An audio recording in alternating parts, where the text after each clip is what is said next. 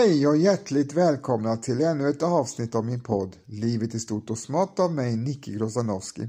Och detta är avsnitt 266. Och det är inte bara avsnitt 266 utan också avsnitt nummer 10 där jag behandlar romarrikets historia. Och eh, vi har kommit så långt fram i tiden att riket kommer att delas definitivt i detta avsnitt. I ett västligt Rom och i ett östligt Rom och de skulle bli två olika separata riken. Det östliga skulle sedan bli det bysantiska riket. Men mer om det om en liten stund, för vi ska börja med Valentianus den förste, som hette Flavius Valentianus egentligen som kejsare. Han föddes år 321 i Kibalis i dagens Vinkovici i Pannonien som ligger i Kroatien. Han dog den 17 november 375 i Brigittio och var Romens kejsare från och med 28 februari 364 till 17 november 375. Valentianus den första utropades till Romens kejsare av romerska soldater år 364. Han utsåg efter en månad sin bror Valens till medkejsare. Valentianus skulle styra västra delen av imperiet och brodern den östra. År 367 utsåg Valentianus också sin unge son Gratianus till medkejsare. Valentianus införde under sin regeringstid religionsfrihet för att försöka övervinna den söndring som de olika religionerna vållade imperiet. Valentianus hade många problem med sitt imperium. I Afrika, Gallien och Britannien. År 375 tog han emot germaner från en stam som börjat ställa till med problem. Den hetlevrade kejsaren blev så ursinnig på dem och började skrika så pass mycket att han spräckte ett blodkärl i huvudet och dog av följderna.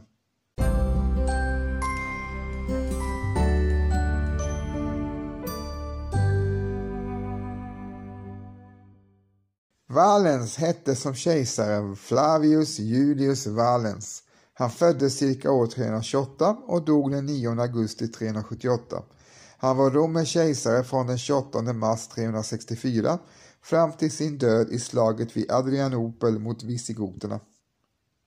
Valens föddes alltså omkring 328 i Kibelae och var son till Gratianus den äldre, en general från Pannonien. Valens utsågs 364 till medkejsare av brodern kejsar Valentianus den förste som ett resultat av krav från de generaler som valt Valentianus. Valens övertog ansvaret för den östra halvan av romarriket. 365 utropade sig troninkräktaren Prokopius, som var en avlägsen släkting till den tidigare kejsaren Julianus, till kejsare i Konstantinopel och vann popularitet. Våren 366 segrade Valens styrkor över Prokopius styrkor. När de senare möttes personligen deserterade Prokopius styrkor och Prokopius halshöggs. Efter upproret bestämde sig Valens för att bestraffa dem som har stött Prokopius under konflikten. När Valens 367 gick över Donau flydde visigoterna utan strid. Vid ett nytt anfall 369 besegrade Valens Atanarik, en visigotisk hövding. Året därpå slöt Valens och Atanarik fred. År 368 lät kejsar Valens uppföra en akvedukt till Konstantinopel, Valensakvedukten. Valens stred under följande år mot sassaniderna om kontrollen av Armenien. År 375 avled brodern och medregenten Valentianus den förste och hans söner Gratianus och Valentianus den andre, som då bara var fyra år gammal, efterträdde honom som kejsare över den västra delen av romarriket.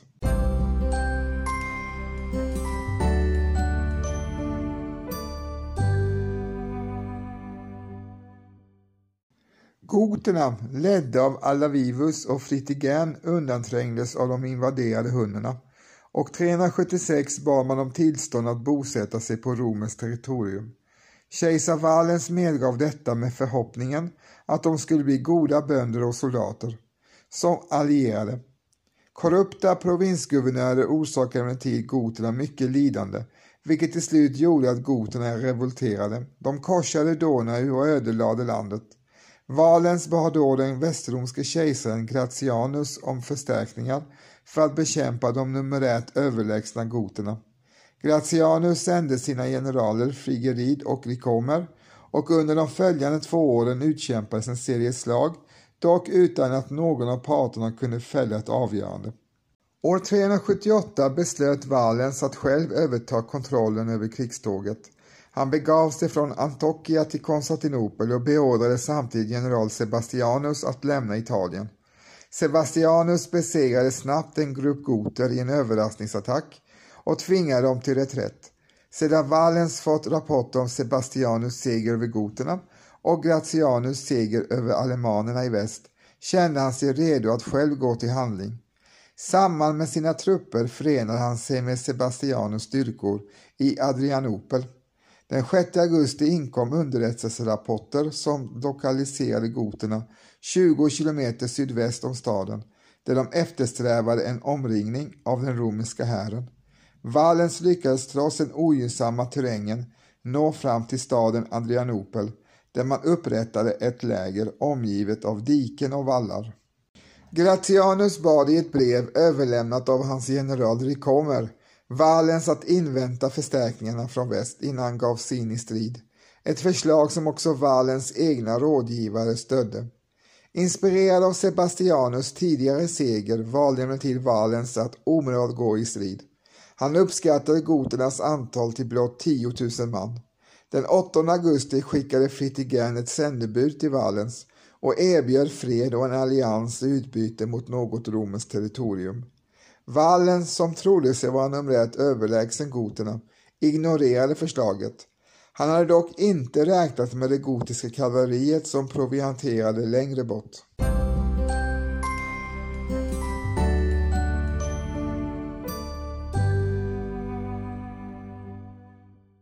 Wallens trupper bestod av krigsveteraner, ett manskap med lång erfarenhet av strid. Den bestod av sju legioner om vardera 700 till 1000 man, inklusive den andra Legio den första Maximania och kejserliga hjälptrupper. Kavalleriet utgjordes av bepansrade bågskyttar och palatsvakten. Dessa trupper var emellertid starkare på pappret än i verkligheten och då det gotiska kavalleriet anlände till slagfältet tog de snabbt till flykten. I armén fanns även arabiska skvadroner, men de var mer lämpade för mindre skärmytslingar än en regelrätt fältslag. Det romerska nederlaget berodde bland annat på att kvaliteten på dessa trupper försämrats avsevärt. Disciplinen bland legotrupperna var inte den bästa och legionerna var betydligt sämre utrustade än de varit under 100 och 200-talen. Somliga romerska legionärer bar inte ens rustning Möjligen därför att mobilitet hade fått större betydelse för krigföringen, men kanske också därför att disciplinen var så låg att soldaten helt enkelt kunde vägra bära den tunga rustningen. Dessutom gav de ringbrynjor som användes i slaget ett sämre skydd än de larica segmentata som legionärerna tidigare försetts med.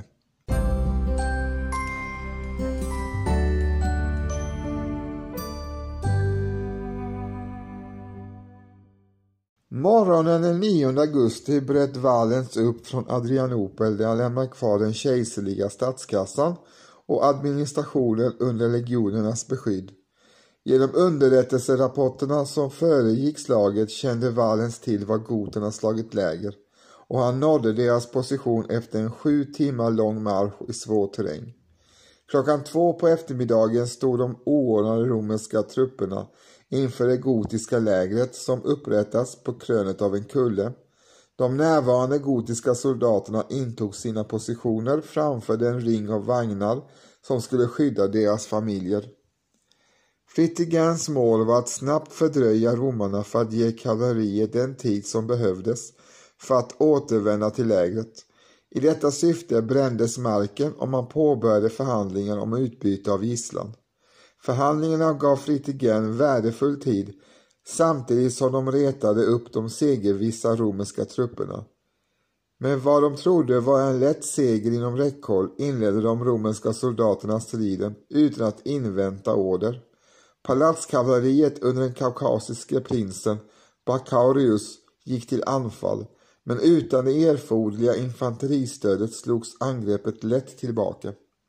Därefter lyckades den romerska vänstra flygeln nå de gotiska ställningarna uppe på kullen, men då var det redan för sent. Det gotiska kavalleriet anlände till slagfältet i samma ögonblick. De omringade de romerska trupperna som åter bringas i oordning på grund av det första misslyckade anfallet. Romarna drog sig tillbaka till kullens fot men lyckades där aldrig inta nya ställningar eftersom deras tunga rustningar och långa sköldar till stor del förhindrade fria manövrar. Förlusterna, utmattningen och den psykologiska ansträngningen bringade den romerska armén i panikartad flykt. Det gotiska kavalleriet fortsatte sitt anfall under återstånd av dagen och uppskattningsvis 40 000 romerska soldater fick sätta livet till. I flykten övergav kejsaren av sina trupper.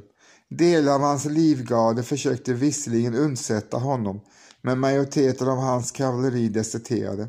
Kejsaren dog anonymt på slagfältet.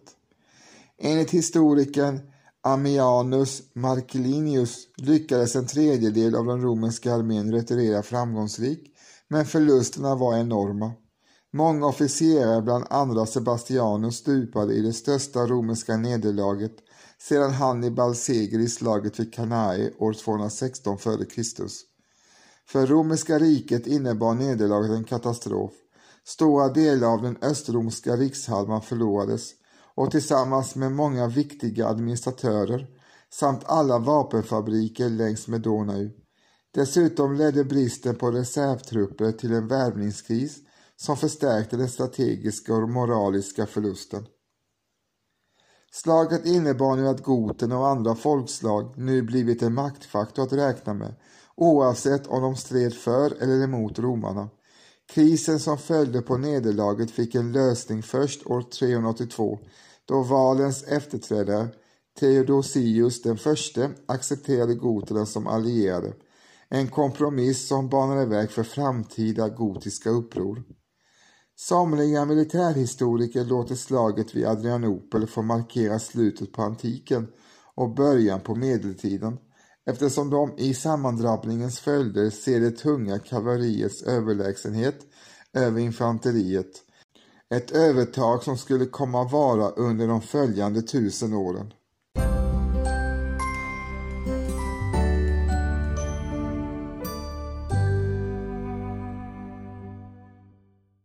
Gratianus hette Flavius Gratianus som kejsare och föddes den 18 april 359 i Simrium i Pannonien och dog den 25 augusti 383 vid Lugdunum.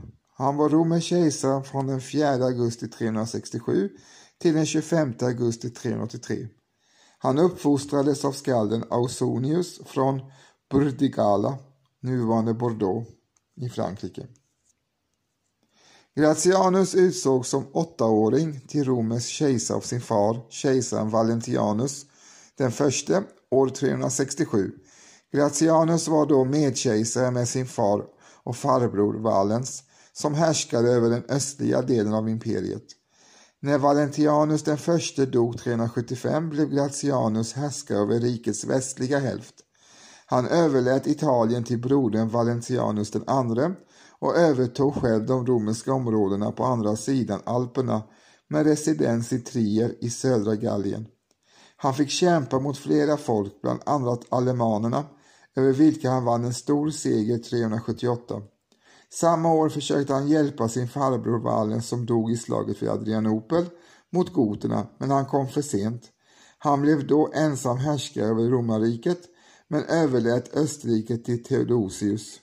När revoltören Magnus Maximus gjorde uppror och sände en här till Gallien måste Gratianus fly och blev år 383 mördad i Lugnununum. Såsom kejsare visade han sig vara en ivrig kristen och atanasian samt leddes i mycket av biskop Ambrosius av Milano som uppmuntrade honom att förfölja hedningar. Magnus Maximus, vanligen bara Maximus, föddes 335 och dog den 27 augusti 388 i Aquelia. Han var en spansk upprorsmakare och romarrikets kejsare från 383 till sin död. Maximus var kejsare över Britannien, Gallien och Spanien och invaderade Italien år 387. Året därpå besegrades han av Theodosius den förste i slaget vid Siska och Pola. Maximus avrättades i Aquelia. Valentianus den andre föddes 371 och dog 392. Han var romersk kejsare vid fyra års ålder, 375, tillsammans med sin halvbror Gratianus och sin farbror Valens. Hans del av romarriket, Italien, Illyrien och Afrika, styrdes av hans mor Justina. Upprorsmakare Magnus Maximus, som tidigare stöttat Fördrev Valentianus den andre från Rom. Valentianus den andre sökte då hjälp från sin medkejsare Theodosius den förste som besegrade och avrättade Maximus, varpå Valentianus den andre 388 återinsattes som kejsare i Vienne i Gallien. Han avled där under oklara omständigheter 392. Flavius Egenius han var romersk kejsare från 392 och dog 394. Han var ursprungligen retor, sedan chef för hovkansliet. Han upphöjdes av generalen Flavius Abrogastes som brutit med Theodosius den förste till dennes motkejsare. Trots att Egenius själv var kristen innebar hans regering en sista reaktion för den romerska religionen i Rom. Victorias altare återfördes till den romerska senatens kuria och förföljelsen av hedningarna upphörde tillfälligt. I det krig som utbröt mellan Eugenius och Theodosius den förste tillfångatogs han och dödades under slaget vid Frigidus. Slaget vid Frigidus ägde rum mellan den 5 och 6 september år 394 vid floden Frigidus i Vipava i dagens Slovenien där den östromske kejsaren Theodosius den förste segrade över de västromska rivalerna Arbogast och Egenius. Under slaget dödades de båda rivalerna och slaget har betraktats som ett av de blodigaste under forntiden. Detta var också kristendomens slutliga seger över den gamla romerska religionerna.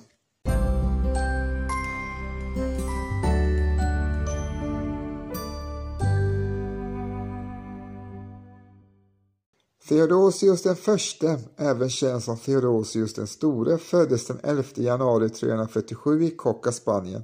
Han dog den 17 januari 395 i Milano. Han var en romersk general som valdes till Romens kejsare och regerade från 379 fram till sin död. Theodosius var den sista kejsaren som regerade över hela det romerska riket. Han är även känd som den kejsare som gjorde kristendomen till statsreligion. Theodosius var son till den romerske fältherren Flavius Theodosius som under kejsar Valentianus krigade i Britannien och Afrika men blev avrättad år 376 på befallning av kejsar Gratianus.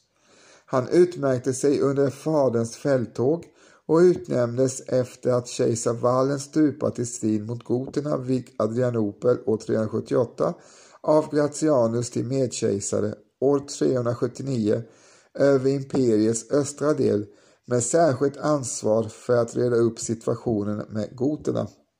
Han hejdade goternas anfall, tillät en del av dem att bosätta sig inom rikets gränser och bringade därmed lugn och ordning i förhållandena.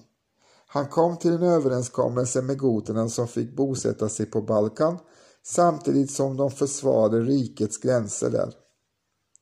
Kejsar Theodosius är känd för att ha förföljt hedendomen och arianismen, avskaffat religionsfriheten och gjort kristendomen till officiell statsreligion i hela romerska riket.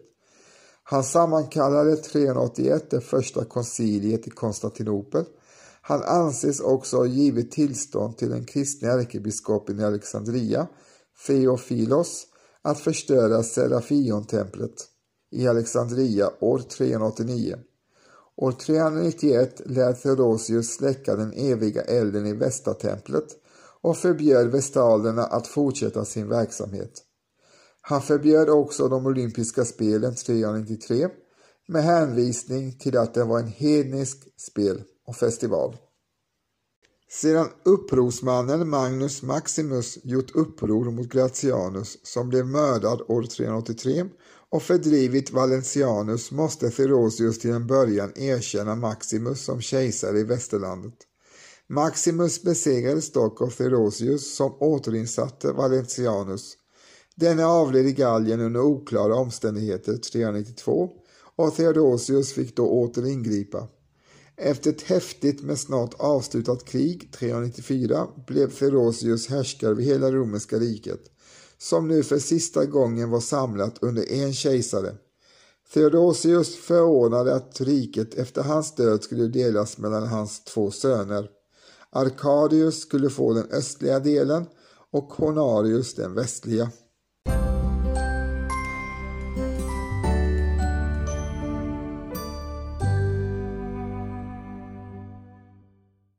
Så då nu när riket har blivit delat i en östlig och en västlig eh, rike så eh, ska vi nu koncentrera oss i fortsättningen på de västromska kejsarna. De som tillhör Östrom hör ju till ett annat rike och en annan historia och de lär vi väl återkomma till vid ett annat tillfälle. Men nu ska vi alltså koncentrera oss på västromska kejsarna. Och då börjar vi med Flavius Honorius Augustus. Han föddes år 384 och dog 423. Han var västromsk kejsare från år 395 till sin död.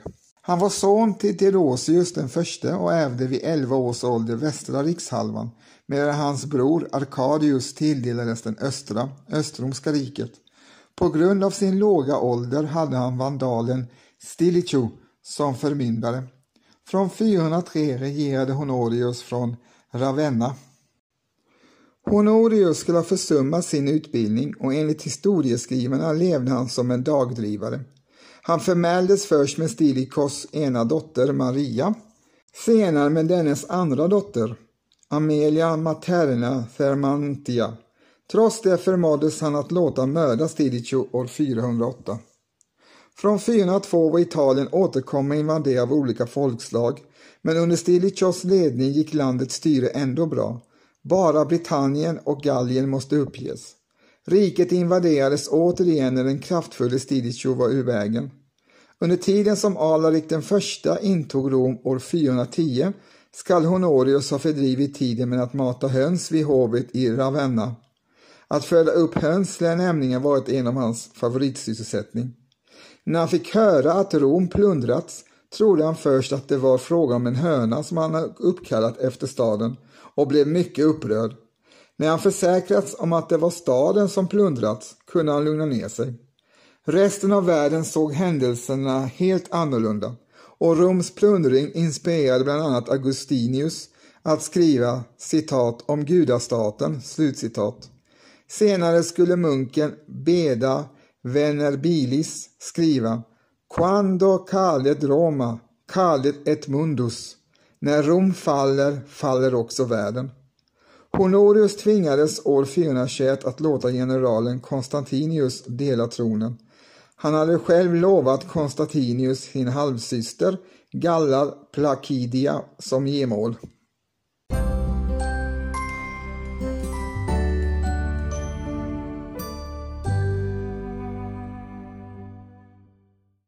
Orsaken till att det romerska imperiet efterhand delades och Västrom upplöstes senare kan spåras tillbaka till problemen på 200-talet. I mitten av 200-talet hade emellertid det militära läget gentemot såväl sassaniderna i öst som germanerna i norr stabiliserats och ekonomin blomstrade. Däremot hände mycket i rikets inre utveckling. Kristendomen blev allt mer accepterad och kejsar Konstantin den store, som regerade 360-337, gynnade kristendomen, som nu blev helt accepterad, och från 380 även statsreligion. Konstantin lät också flytta huvudstaden från Rom till den nya staden Konstantinopel. Ett första steg mot att dela riket permanent hade tagits. Samtidigt hade det skett en germanisering av krigsmakten. Många höga militärer och specialtrupper hämtades från olika germanska stammar. De germanska militärerna fick efterhand mycket makt och i mitten av 300-talet var de flesta generaler i krigsmakten germaner. Dessa generaler kom senare att spela en stor roll när det västromska riket successivt upplöstes under 400-talet. De västra och östra riksdelarna skilde sig också åt på flera viktiga områden. Därmed fanns också viktiga förutsättningar för att utvecklingen skulle gå i en riktning där romarrikets västra och östra delar successivt gled ifrån varandra och så småningom blev två separata riken. År 395 brukar anges som det året då romarriket delades i två riken, Västrom och Östrom. I verkligheten hade romarriket det föregående seklet ofta styrts av flera kejsare som residerade i olika städer och sålunda hade riket i praktiken varit delad, även om det bara fanns en officiell huvudstad. Delningen av riket hade för övrigt förekommit redan före kejsartiden med de två så kallade triumviraterna 60 och 43 f.Kr. Nu förblev emellertid delningen permanent. Romerska riket utvecklades nu till två i realiteten självständiga stater. Östrom med Konstantinopel som huvudstad medan Västroms huvudstad blev Ravenna.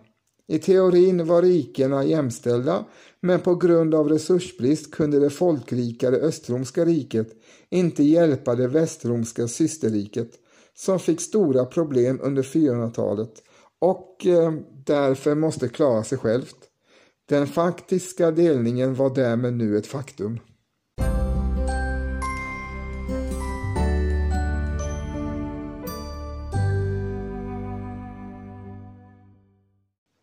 Emellanåt under historiens gång har Europa invaderats av centralasiatiska nomadfolk som spridit skräck på kontinenten.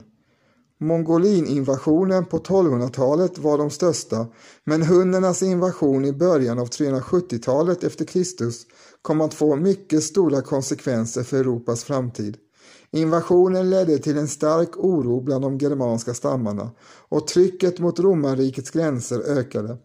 Hunnerna själva skapade så småningom en kortlivad stormakt som i mitten av 400-talet sträckte sig från floden Volga i öster till floden Ren i väster. Goterna var en samling germanska stammar som ursprungligen bodde mellan Östersjön och västra delar av nuvarande Ukraina. För att hindra goterna för att invadera riket tillät kejsarna att ostrogoterna, även kända som östgoter, skulle få bosätta sig söder om Donau. I gengäld skulle de försvara riket mot såväl hunner som andra germanstammar. När de nyvärvade bundsförvanternas löner uteblev gjorde ostrogoterna uppror och kejsar Valens led år 378 ett svårt nederlag vid Adrianopel. Kommande kejsare lyckades för kort tid förbättra relationerna med ostrogoterna men år 394 bröt de upp från området söder om Donau och inledde en plundringsvåg över Balkan som varade i flera decennier. Till slut bosatte de sig permanent i Italien och grundade det ostrogotiska riket i slutet av 400-talet. I Västromska riket var utvecklingen likartad, även om Östrom på sikt klarade sig mycket bättre. En rad olika germanstammar värvades för att försvara riket. Dessa kallades feodarati, bundsförvanter. Bland olika germanska stammarna i väst kan nämnas visigoterna, även kända som västgoter, och vandalerna. Bundsförvanterna var emellertid inte alltid att lita på. 410 plundrades Rom av ostrogoter och för att lätta på trycket mot riket var kejsaren tvungen att ge tillstånd åt fler germanfolk, bland annat franker och burgunder, att slå sig ner på Romers område. Dessförinnan hade olika germanska stammar vid årsskiftet 406-407 invaderat Västrom och inlett svåra plundringar. Britannien gick permanent förlorat sedan de romerska trupperna utrymt ön för att istället försöka försvara riket mot alla yttre hot. Vandalerna slog sig så småningom ner i Nordafrika och grundade på 430-talet ett rike med centrum i nuvarande Tunisien. Därmed var även den riksdelen förlorad. Till skillnad från andra germankungar låg vandalernas kung Geiserik nästan konstant i fejd med kejsaren i Ravenna och plundrade Rom 455.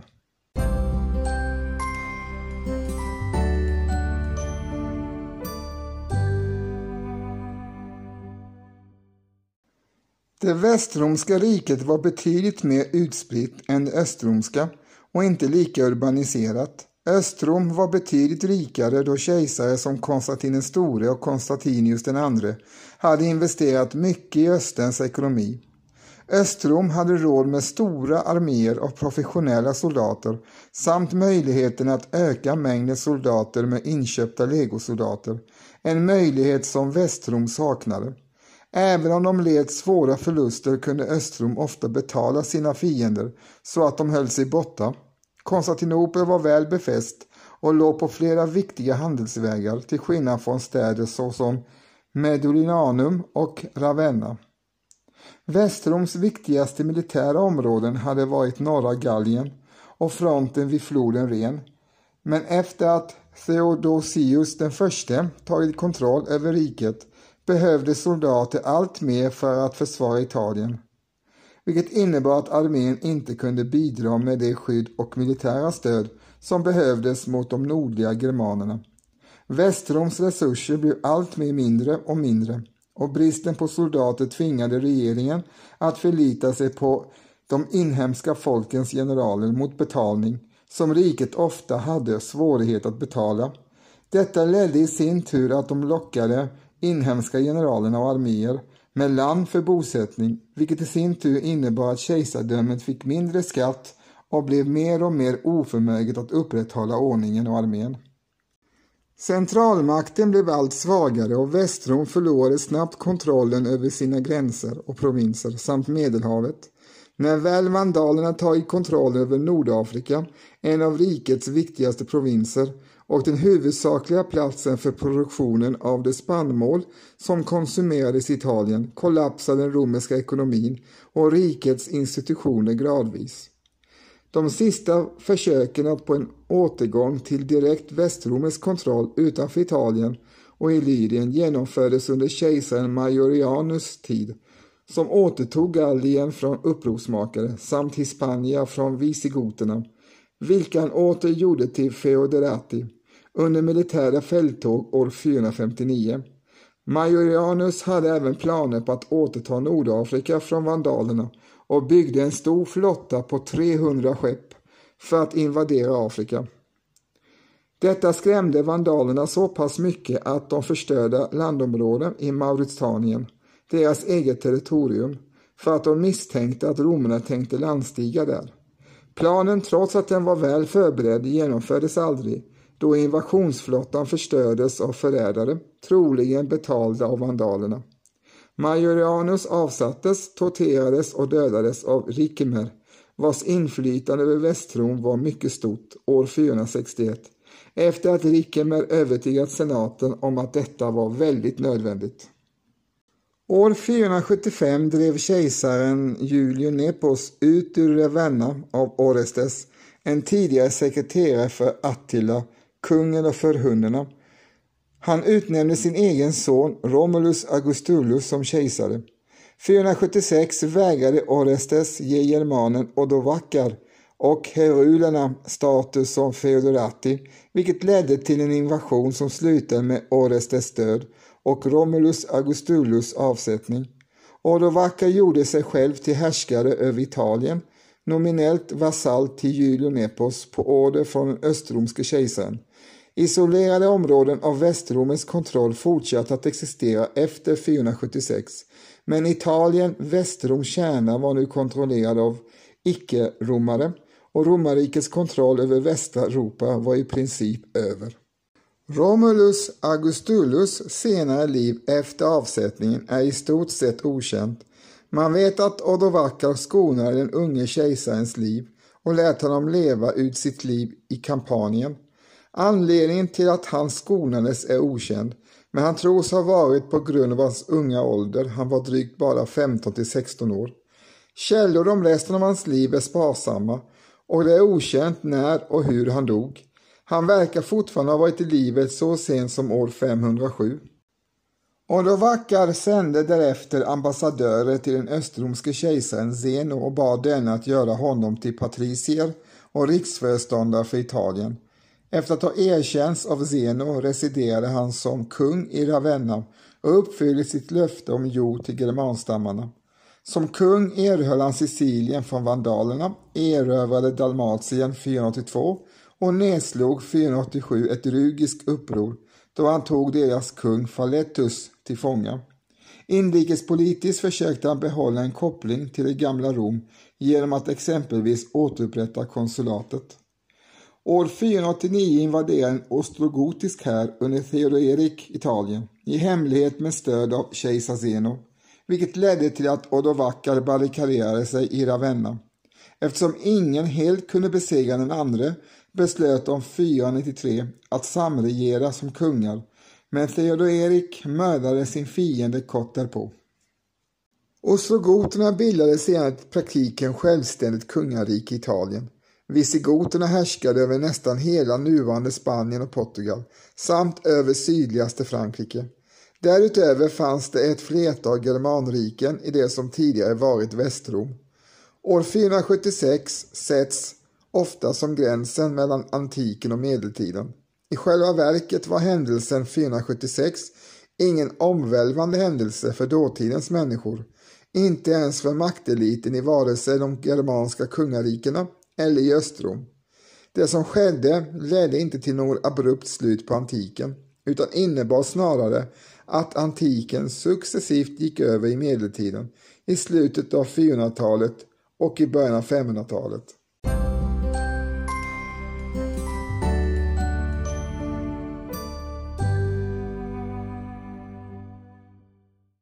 Julius Nepos, den näst siste västromska kejsaren, tidigare avsatt till förmån för Romulus Augustulus, fortsatte att kalla sig för kejsare trots att han endast kontrollerade provinsen Dalmatia.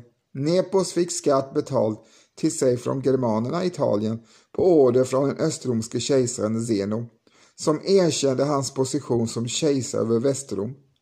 Det västromska riket fortsatte att existera efter 476 fram till 480, fast mer av ren formalitet än som den egentliga staten en gång representerade.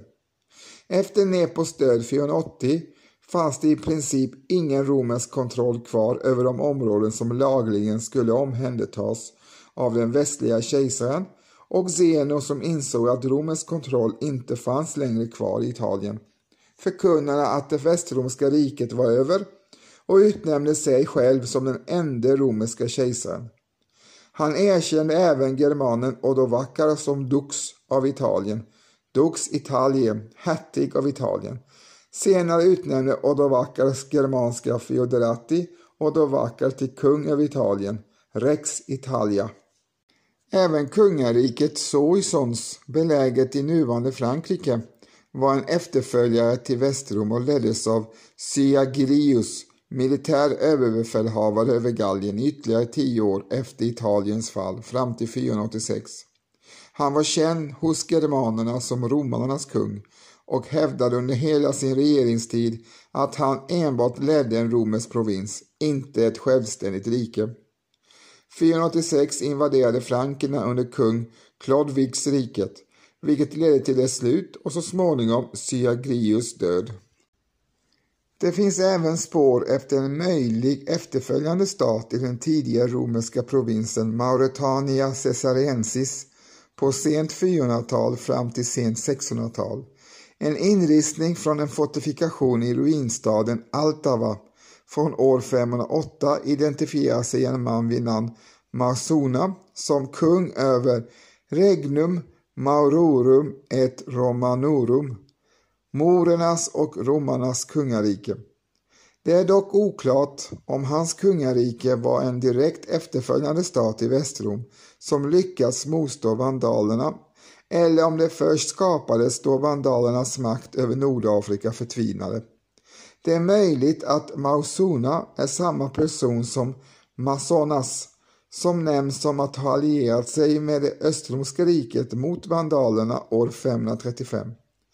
Det morromska riket kallas oftast för kungariket Altava efter den förmodade huvudstaden och levde kvar i en form eller en annan tills de islamska invasionerna av Nordafrika kom, även om hur romerskt riket egentligen var kan ifrågasättas.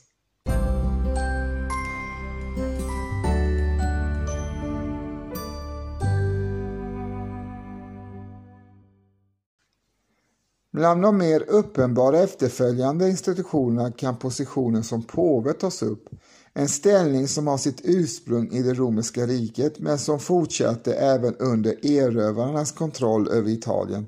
Och än idag, bland påvarnas titlar finns Pontifex Maximus, den titel som tidigare använts för överhuvudena av den romerska religionen innan kristendomen blev statsreligion.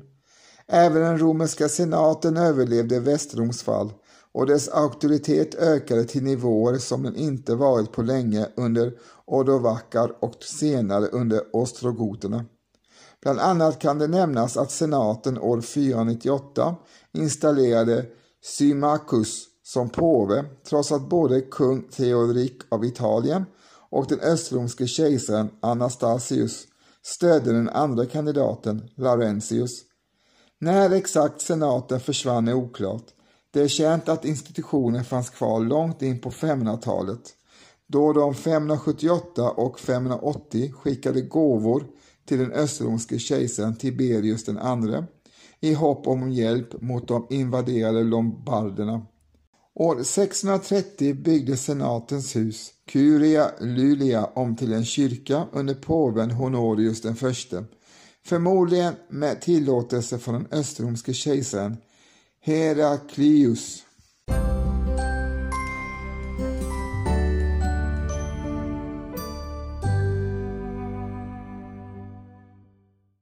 Det östromska riket, ofta benämns som det bysantiska riket efter det västromska rikets fall för att skilja på antikens Rom och den medeltida staten, fortsatte i dagens Grekland och Turkiet fram till 1453 då det blev erövrat av osmanerna i och med Konstantinopels fall.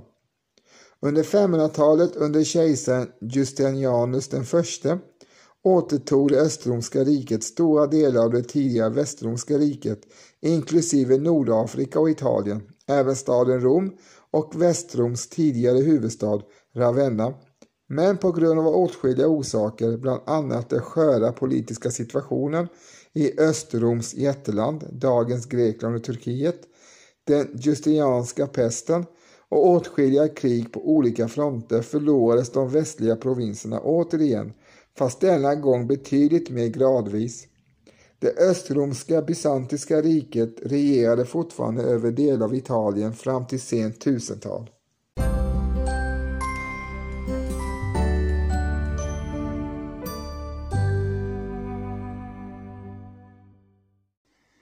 Termen barbarrikena refererar till de germanska riken som bildades i det territorium som tidigare tillhört Västrom. De markerar tillsammans med Västroms slut övergången från senantiken till medeltiden och ersatte gradvis det romerska systemet främst i de tidiga västromska prefekturerna Gallien och Italien under 500 och 1600-talet. Ett av de viktigaste rikena under den tidiga medeltiden var Frankerriket som på sikt skulle utvecklas till det karolingiska riket under Karl den store på 800-talet den första att återigen använda sig av titeln kejsare i Västeuropa och senare kungariket Frankrike och det tysk-romerska riket som trots namnets antydan saknade egentlig koppling till det egentliga romerska riket. Även visigoternas rike, kungariket Italien under ostrogoterna och vandalriket var större och viktiga så kallade barbarriken. Ostrogoternas Italien och vandalernas rike återerövrades av Östrom på 550-talet och visigoterna föll så småningom till islams utbredning på 700-talet. Dessa riken var till en början feoderati, riken bildade för att kunna utnyttja germanernas krigare i utbyte mot rätten att bosätta sig inom rikets gränser och var nominellt vasaller och klientstater till den västromska kejsaren även om de de facto var självständiga. Även efter Västroms fall såg de sig själva i alla fall nominellt som romerska vasaller, då till den kvarvarande österromske kejsaren. Bland annat var det vanligt att barbarrikerna fortsatte mynta mynt i den österromske kejsarens namn långt in på 500-talet för att bevara någon form av kontinuitet. Relationerna mellan barbarrikerna och den romerska administrationen var inte nödvändigtvis dåliga, Exempelvis gavs frankernas kung Klodvig titeln konsul av den österromske kejsaren Anastasios den förste efter slaget i Volière år 507. Kopplingarna och relationerna mellan barbarrikena och den österromska administrationen blev dock allt svagare allt eftersom tiden gick och verkar i stort sett varit försvunna under 600 och 700-talet då dessa riken övergick till det system av feudalism som är karaktäristiskt för den europeiska medeltiden.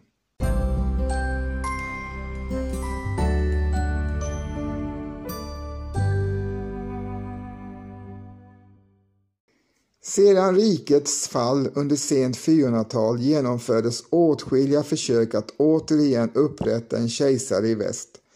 De tidigaste försöket att återkröna en västerromsk kejsare var troligen då ostrogoterna erbjöd att göra den österromske generalen Belisarius till västlig kejsare. Belisarius hade under flera år stridit mot germaner i det tidigare västromska riket på order från kejsaren Justianius för att genomföra Restauratio Imperi, att återföra de förlorade västliga provinserna till romersk kontroll. Belisarius hade redan erövrat Nordafrika från vandalerna och tagit stora delar av Italien, inklusive staden Rom, i kejsarens namn och belägrade den ostrogotiska och tidigare västromska huvudstaden Ravenna år 540. Ostrogoterna försökte undvika att förlora sitt rike genom att erbjuda Belisarius titeln Västroms kejsare och att svära sin trohet till honom. Belisarius låtsades acceptera för att kunna gå in i staden och marscherade in med sina egna trupper.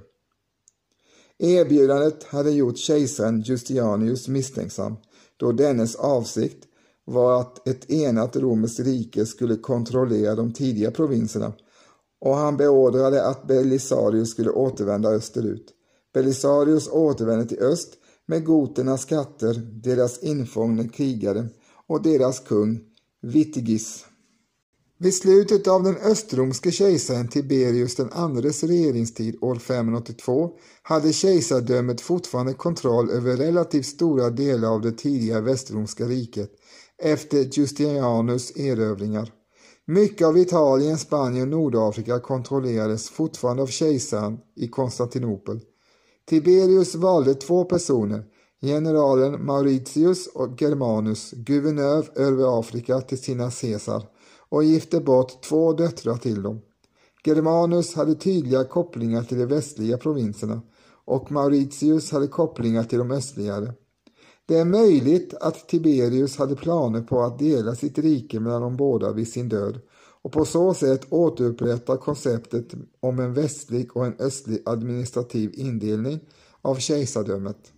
Om dessa planer fanns förverkligas de aldrig.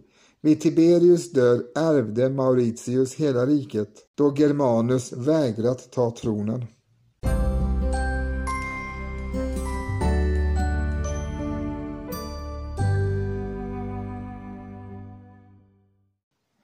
Påven Leo den tredjes kröning av Karl den store av frankerna som kejsare över romarna år 800 på juldagen kan ses som ett försök att återupprätta en västerromsstat, men genomfördes snarare i ett försök att skapa ett enat kristet rike i Västeuropa och minska den östromska statens inflytande över kontinentens västliga delar.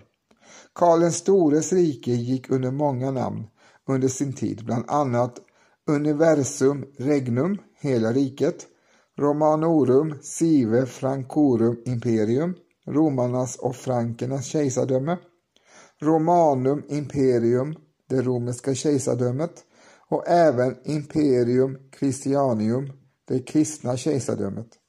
Idag kallas riket oftast för det karolinska riket.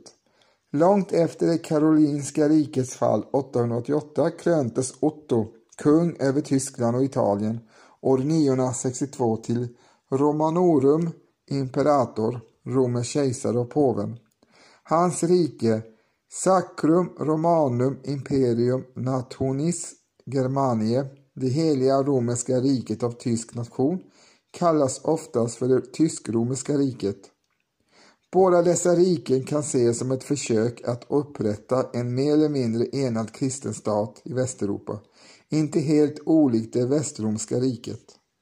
Den konstantiniska donationen, ett förfalskat dokument gjort av påvarna på 700-talet för att stärka sin auktoritet, påstods ha skrivits av kejsaren Konstantin den store på 300-talet och skulle ha gett påven auktoritet som Västroms kejsare och möjligheten att kröna nya sådana och spelade en central roll inom Karl den stores och Otto den förstes kröningar. Att dokumentet var förfalskat innebar att påven egentligen inte hade auktoritet att kröna någon till Romens kejsare, men påvens centrala roll inom kristendomen och de nya romerska rikenas styrka gjorde det svårt för samtida stater att ifrågasätta detta, även om den östromska eller bysantiska staten vägrade erkänna någon av de nya kejsarna som romerska.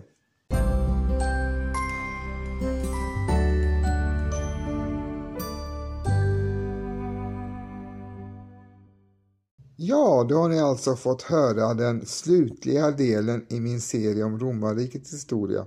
Och det blev alltså tio hela avsnitt som belyste romarrikets uppgång, glans och det slutliga fallet. Och eh, många karaktärer och personligheter har passerat revy genom alla dessa avsnitt och eh, det har varit en spännande resa jag har företagit tillsammans med er och jag hoppas att ni har uppskattat det lika mycket som jag. Och tack för att ni hänger med på min podd och den här resan.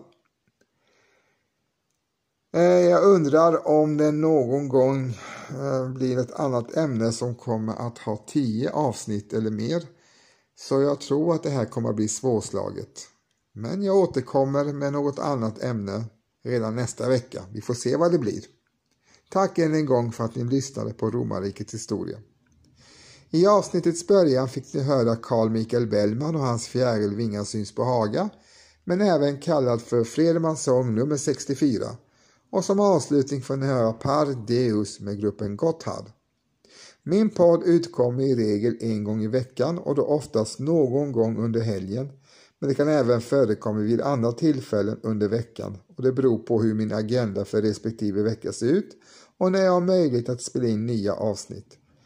Och för att inte du som lyssnar ska missa när jag släpper nytt så prenumerera gärna på min podd Livet i stort och smått så missar du inte när jag släpper nya avsnitt. Och medan du väntar på det så botanisera gärna mina tidigare släppta avsnitt så hittar du ett och annat guldkorn, jag lovar, i alla dessa arkiverade material som finns. Välkomna att botanisera! Slutligen vill jag tacka dig som har lyssnat på avsnittet och eh, vill du stödja podden ekonomiskt så går det bra att swisha ett valfritt bidrag till 073 358 61 43. Men detta är naturligtvis helt frivilligt. Jag är glad att ni bara lyssnar på min podd. Jag uppskattar det jättemycket. Och eh, innan jag släcker ner detta avsnitt så vill jag be om ursäkt för eventuella felsägningar vid de latinska namnet i de här avsnitten. För det är lite svårt ibland med de här latinska namnen att få ordning på tunga och uttal. Men jag hoppas att eh, det har blivit rätt i de allra flesta fall i alla fall. Så med detta vill jag tacka dig ännu en gång på återhörande. Var rädda om er där ute i sommarvädret. Så hörs vi snart igen. Hej då!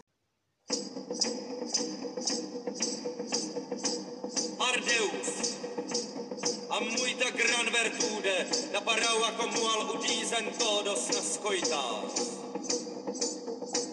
Aj Santa Maria, Pau!